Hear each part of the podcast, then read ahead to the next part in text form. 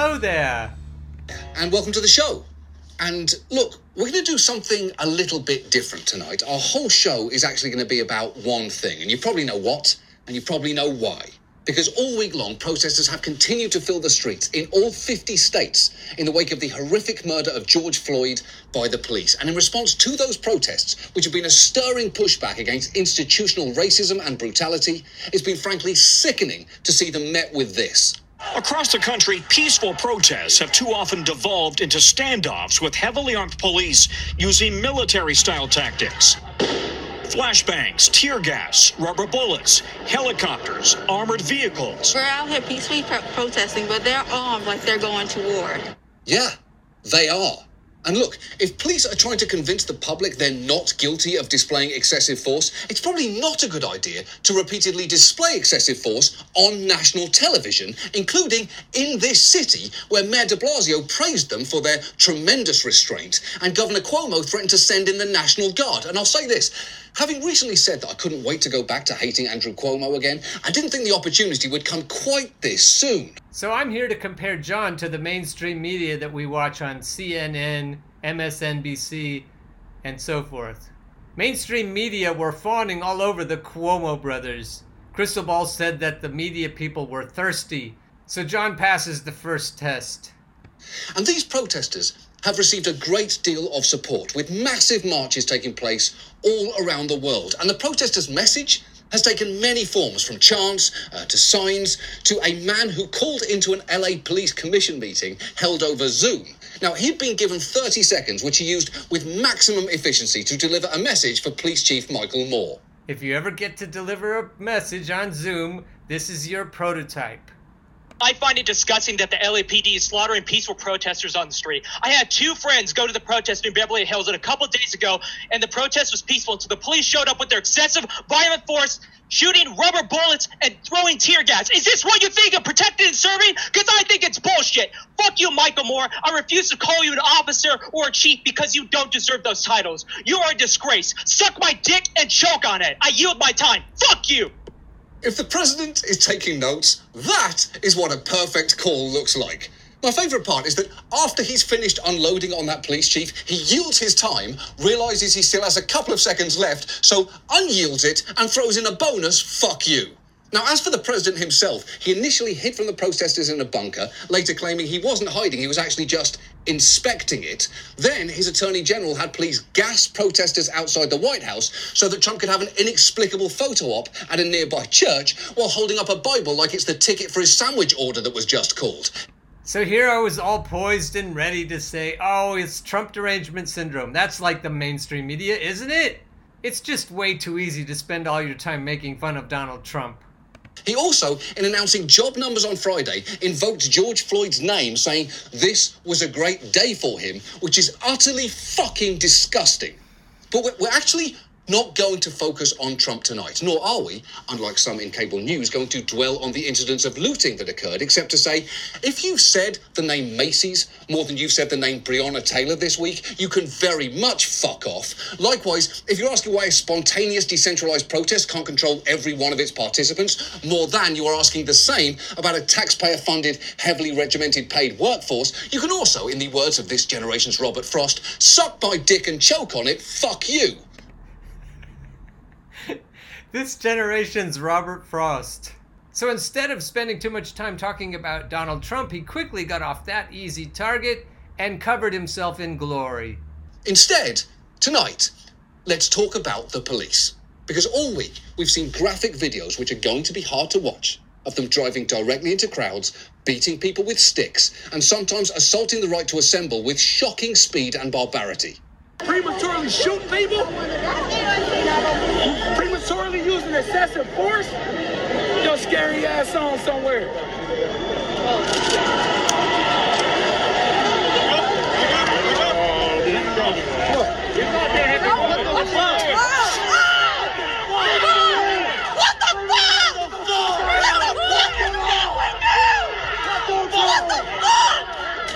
It's genuinely impossible to overstate how enraging that is.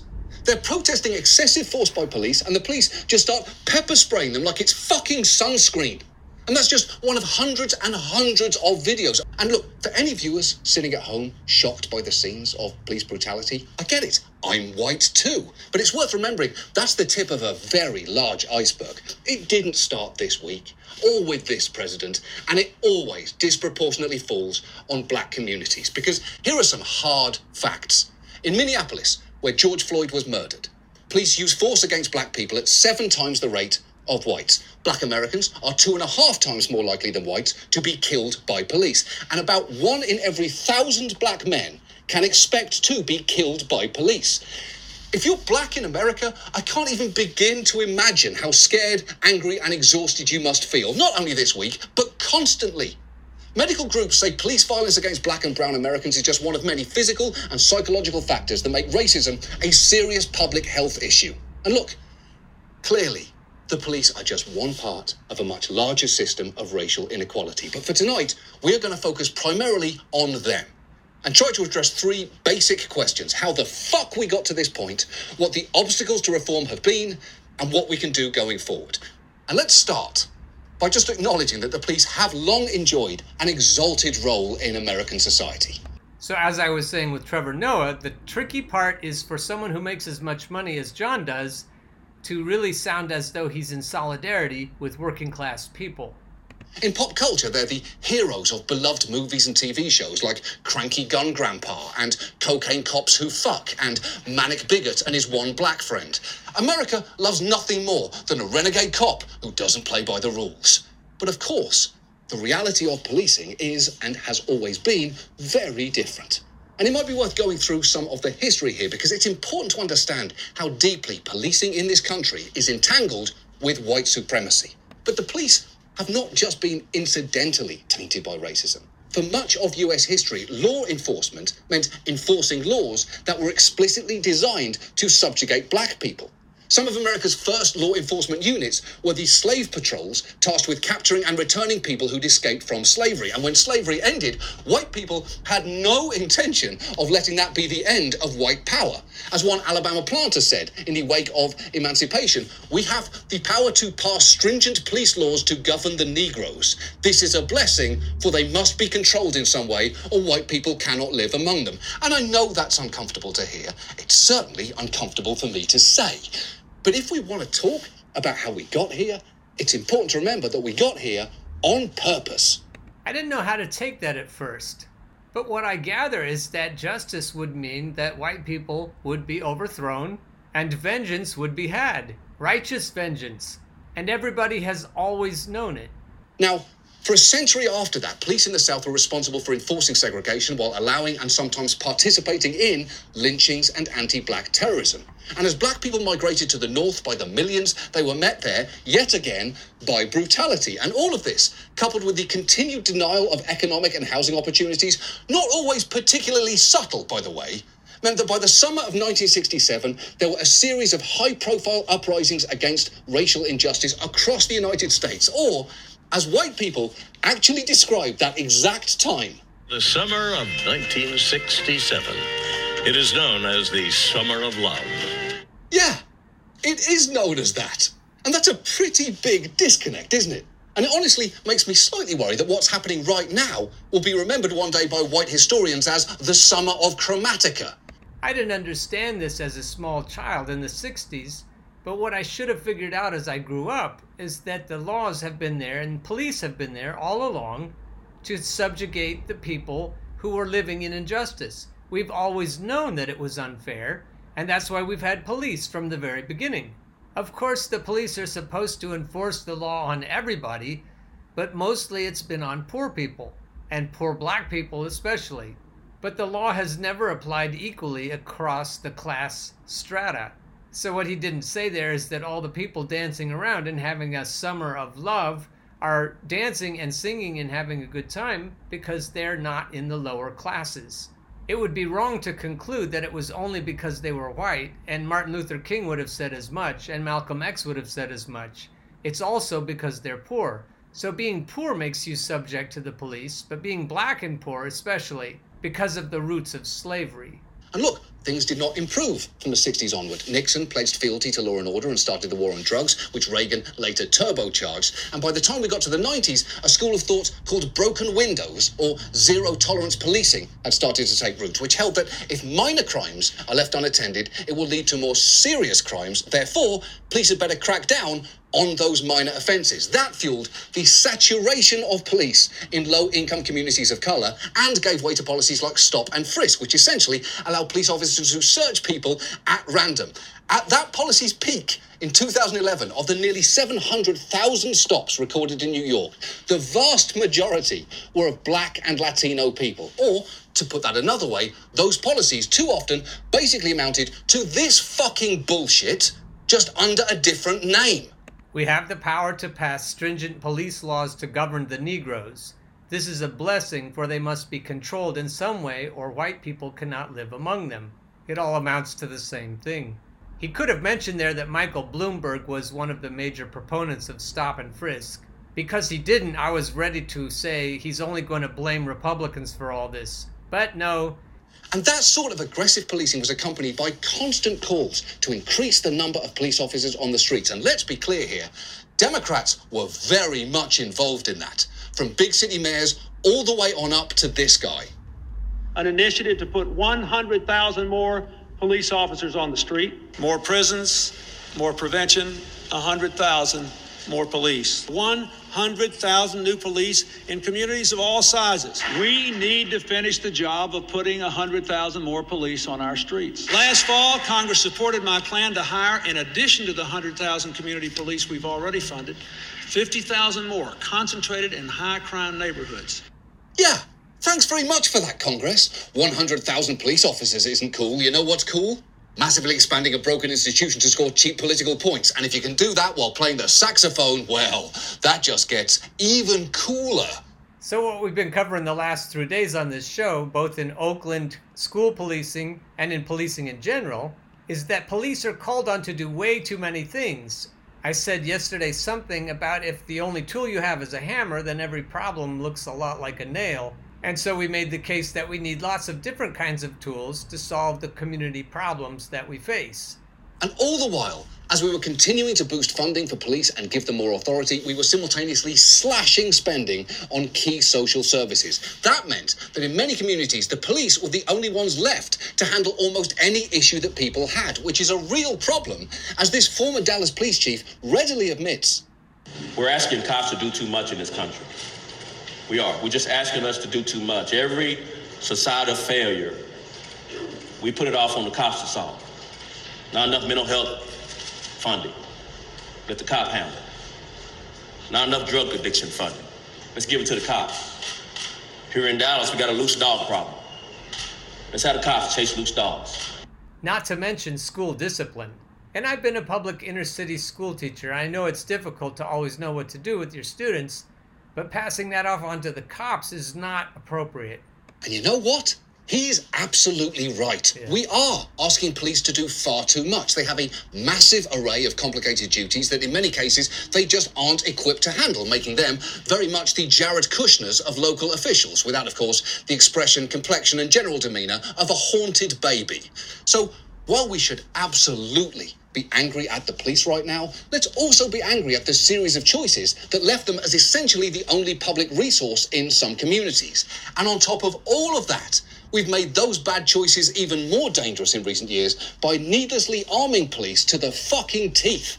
As we discussed six years ago now, We've issued the police literal military grade equipment, some of which you have seen used to control and intimidate protesters this week. And it's frankly not just the hardware that's a problem here because a whole sub industry of police training has also cropped up to reinforce the message that cops are at war. And I had another article already to read to you about this guy that he's about to mention. This guy is scary as fuck. And perhaps no one takes that idea further than this guy.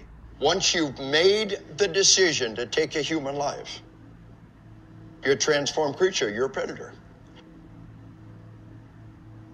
What does a predator do? They kill. Only a killer can hunt a killer.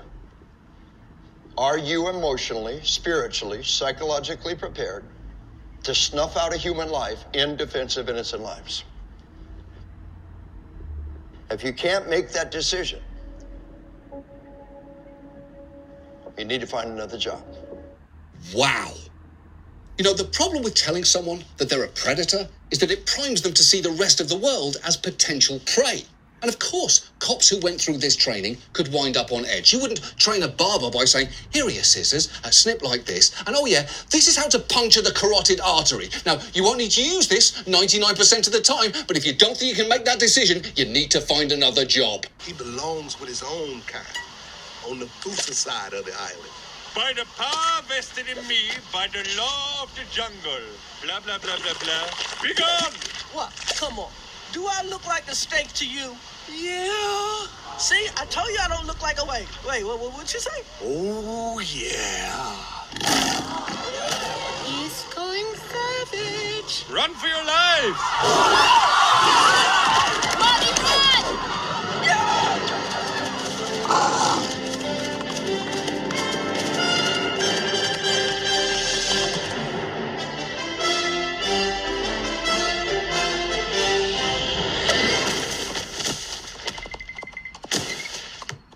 The Madagascar version of defunding the police.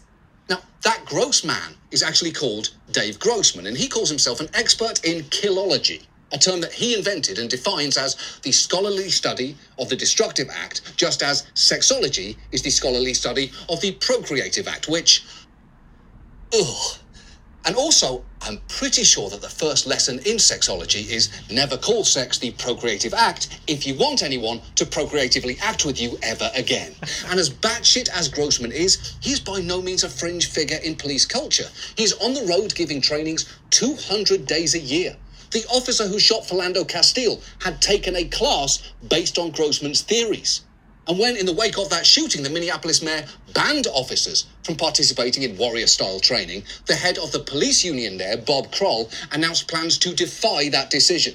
If they deem that this training is in violation and they're on their own time and they want to attend it, I'm going to encourage officers to do it. I myself will be the first one to do it. If I would be disciplined, it would never be upheld.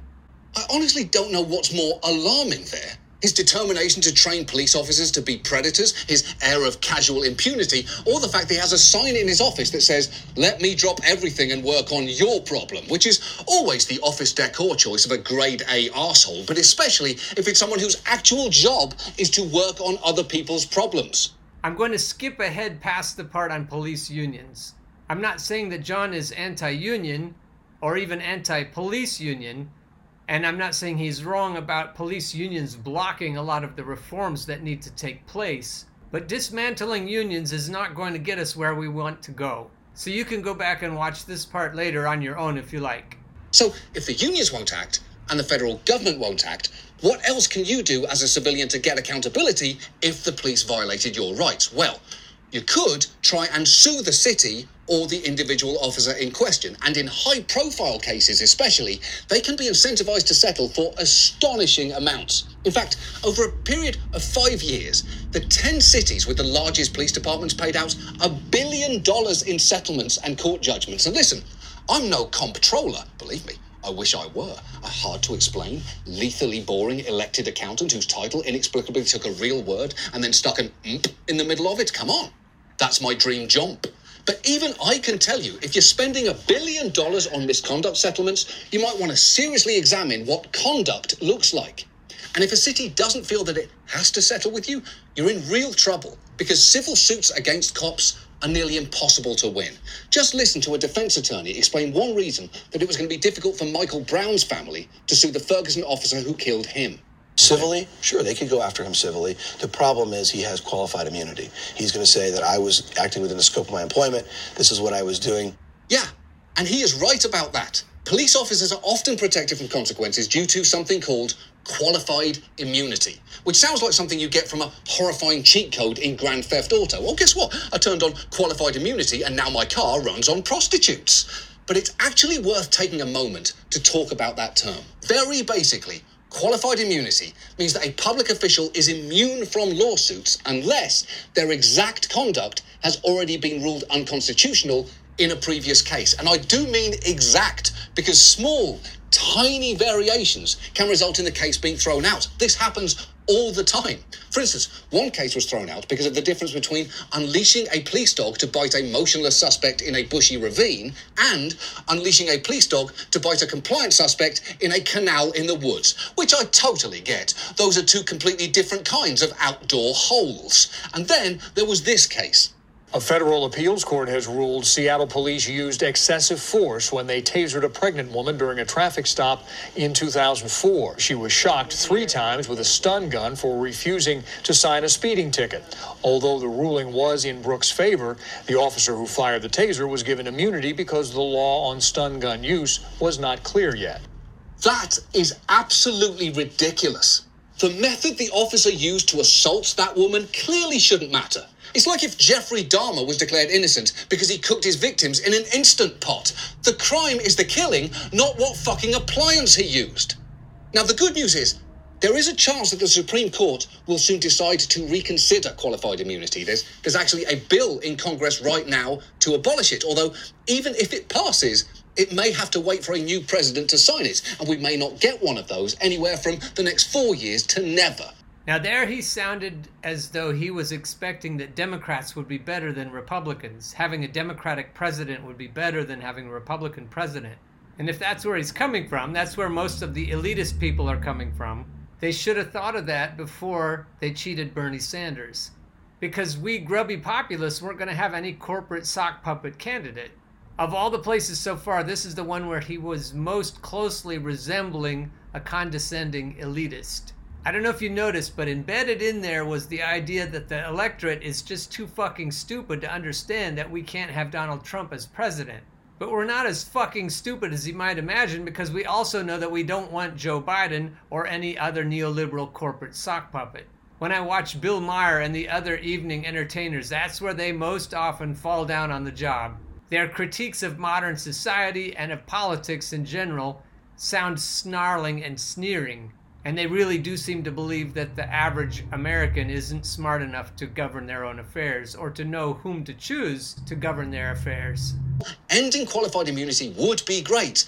That alone isn't going to be nearly enough. And that brings us to our final point here. What do we do now? There are a lot of suggestions to look at. Unfortunately, some prominent Democrats have been spitballing ideas that are embarrassingly small and perhaps none more ridiculous than this. And the idea that instead of standing there and teaching a cop when there's an unarmed person coming at him with a knife or something, shooting him in the leg instead of in the heart is a very different thing. There's a lot of different things that Oh can my goodness. Wow. That lack of imagination is not particularly inspiring, but also not particularly surprising coming from Joe Biden, who is truly the getting shot in the leg instead of the heart candidate right now. and while that's obviously absurd, the instinct that Biden just displayed I have to quibble with that. He's the equivalent of getting shot in the fucking head instead of the fucking heart candidate. He's the very face, although you can't see his face, of systemic racism. John doesn't mention how Joe Biden's name is on almost every piece of legislation that's tough on crime over the last 25 years.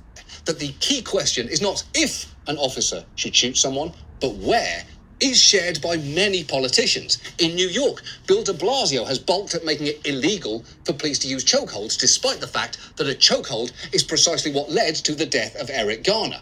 But the fact is, the incremental reforms that we've tried, like the wider use of body cameras and implicit bias and use of force training, are not on their own going to cut it. And I'm not, not saying that we shouldn't still try them, but in many cases, you are contending with an entrenched police culture resistant to any effort to compel reform. That is why many are advocating that we rethink police from the ground up. And the examples he gives are when there are any attempts to sanction police and they all stick together, even if they're wrong. One even broader idea that's gaining momentum right now is defunding the police. Now, that's a phrase that on its face may sound alarming to some. In fact, just watch this professional alarmist be alarmed on his very bad face. Defund the police. No more cops. That's what they're fighting for. That seems like a fringe position, but in the Democratic Party, it isn't anymore. If you live in a gated community, it might sound like a good idea. You've got your own police force. You have no plans to replace them with rapid response social workers. So you're set no matter what happens. There aren't going to be any rapes on your street. But what about everyone else? What's going to happen to them? Rapid response social workers. I think we ought to try them. I think they would do a better job than the police and schools are doing. Yeah, Tucker, you're an asshole. But John will probably be nice to you. Let's see what he says. Okay, first of all, in all sincerity, Tucker, you seem nervous. Um, this is a difficult moment, and, and I really hope that you're taking time for yourself. And whether it's through meditation or yoga or just kidding, fuck you forever, Tucker Carlson, you sentient polo mallet. Second, given the shockingly low number of rape cases that actually result in charges, much less convictions, I really wouldn't be holding that up as proof that our current system is working well. And finally, defunding the police absolutely does not mean that we eliminate all cops and just succumb to the purge. Instead, it's about moving away from a narrow conception of public safety that relies on policing and punishment and investing in a community's actual safety net, things like stable housing, mental health services, and community organisations. The concept is that the role of the police can then significantly shrink because they are not responding to the homeless or to mental health calls or arresting children in schools or really any other situation where the best solution is not someone showing up with a gun. That is the idea behind defund the police if you actually listen to it. Which suggests that Tucker Carlson has the exact level of understanding about the Black Lives Matter movement that you would expect from a man who always looks like he just saw his first black Barbie and feels confused, but mostly scared. This is the place in John's show where he could have said, and to also solve the problem systemically, we should raise wages and make sure everyone has health care, single payer Medicare for all. If that had come out of his mouth at this point in the show, I would have had no quibbles at all. I probably just would have left him alone for everything else. But sadly, that part isn't coming. And look, as we know, many police will likely resist any redistribution hard. Police unions often paint themselves as essential and everything else as somehow frivolous. In fact, remember Bob Kroll? Well, when Minneapolis asked his union to accept a pay freeze due to COVID 19, here is how he reacted. The first thing we said was, okay, let's see the budget, let's see the city budget. And guys, they're pissing away millions and millions of dollars to projects like you know, you know they're, they're giving fifteen thousand dollars a year to the transgender coordinator for the city.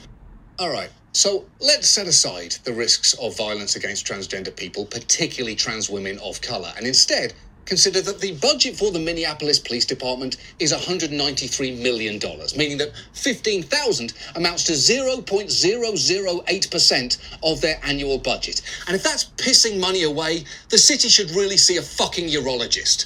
But guys like Bob rolling his eyes at anything transgender related is exactly why it is time for our conversation to go beyond how should the police do their jobs to what really do we want the role of the police to be? When you see that kind of shit, you think, yeah, we don't really need any kind of police role.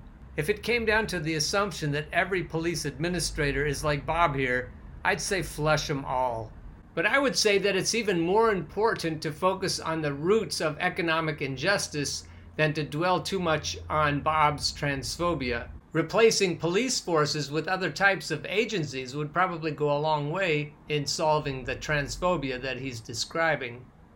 And too many still seem to think that this is an issue of a few bad actors. In fact, just listen to one officer unsuccessfully try to make that argument to some protesters just this week. One bad hamburger at McDonald's does not make McDonald's bad. Nigga, what the fuck does that that protester's right. What the fuck does that mean? Because one hamburger should mean a health inspection, a few bad hamburgers might mean that McDonald's getting shut down, and bad hamburgers regularly killing people on the street would mean that we'd maybe all consider going fucking vegan. Look, this clearly isn't about individual officers. It's about a structure built on systemic racism that this country created intentionally and now needs to dismantle intentionally and replace with one that takes into account the needs of the people that it actually serves. And this is going to take sustained pressure and attention over a long period of time from all of us. And if you're not directly impacted by it, it is tempting to look for a reason to feel better about the world, to look at some cops kneeling and think, oh, well, we just need more of that. But we need so much more than that. Because ours is a firmly entrenched system in which the roots of white supremacy run deep, and it is critical that we all grab a fucking shovel. To do anything less would be absolutely unforgivable. And here, especially, is where he should say that we should solve the problem of workers not receiving a fair amount of their productivity. If he really wanted to show solidarity with poor people, black and brown and every other color of poor people, this is the place where he should say that. And this is where he should say that we should have poor people's marches, like Martin Luther King was trying to get started, where poor people stand in solidarity and demand a better system financially. And this is so obvious to me that it makes me incredulous when I see seemingly well meaning people who don't seem to understand. It's right there in front of your face. We need to give workers more money. But then I realize where the money comes from to pay his salary. They don't want workers to receive more money. They don't mind talking about police brutality, but they don't want to solve the problem by giving all of the workers more money. That's when I wake up. Oh, that's why they're not saying it. Our owners still don't want us to have what we need. That's why we have laws. That's why we have police, because they know we're getting the shaft and they want to make sure that they can keep us down and quell any riots that may ensue. The rulers are afraid of us. Defunding the military and defunding the police means that they can't keep imposing austerity on us and on the rest of the world. That's why nothing will actually ever change unless the poor people unite and run roughshod over the owners. And you can bet that the skillful people who deliver our news to us aren't going to say that. This is a tough problem when you consider how many views this show will get compared to the one I'm commentating on. People will hear his analysis and think, yeah, he's right on. He's really good. He knows his stuff. But unless he's willing to tell us the truth that we need to upset the apple cart, that we need to have crippling labor strikes, that we need to have protests over and over and over until we finally get somewhere, unless he's willing to tell us that, we're never going to get out of this mess. I'll keep listening to the people who have big voices like John's who seem to be able to get their message out. And if any of them ever do tell us these truths, I'll let you know. And that's when we really could solve some of our problems. The way he chooses to end his show is stunning, very good. So I'll let you watch the ending, and then I'll let you decide what we need to do to be in solidarity with the woman who's speaking. And actually, to that point, there is, there's one person I saw this week whose words have been echoing around my head. And you've been listening to me talk for a while. So now I'm, I'm going to let her have the last word tonight. So when they say, why do you burn down the community? Why do you burn down your own neighborhood? It's not ours. We don't own anything. We don't own anything. There is, Trevor Noah said it so beautifully last night. There's a social contract that we all have that if you steal or if I steal, then the person who is the authority comes in and they fix the situation. But the person who fixes the situation is killing us. And she said Trevor Noah said it so beautifully. And even if Trevor Noah does give a fuck about you, his owners don't. So it's ironic when we hear him speak the truth. I've talked about looting before. People don't loot from themselves. People don't burn down buildings that belong to them. That might be solution, don't you think? So the social contract is broken. And if the social contract is broken, why the fuck do I give a shit about burning the fucking Football Hall of Fame, about burning a fucking Target? You broke the contract when you killed us in the streets and didn't give a fuck. You broke the contract when for 400 years we played your game and built your wealth. You broke the contract when we built our wealth again on our own by our bootstraps in Tulsa and you dropped bombs on us. When we built it in Rosewood and you came in and you slaughtered us. You broke the contract, so fuck your target. Fuck your Hall of Fame. As far as I'm concerned, they could burn this bitch to the ground. And it still wouldn't be enough. And they are lucky that what black people are looking for is equality and not revenge. I think vengeance is coming. I think the guillotines are coming again. The wealth of the people who own everything have come from workers, and a lot of black and brown workers at that. So even then, it wouldn't be enough. Justice would be a life for a life. It may be about vengeance, but our owners better hope not.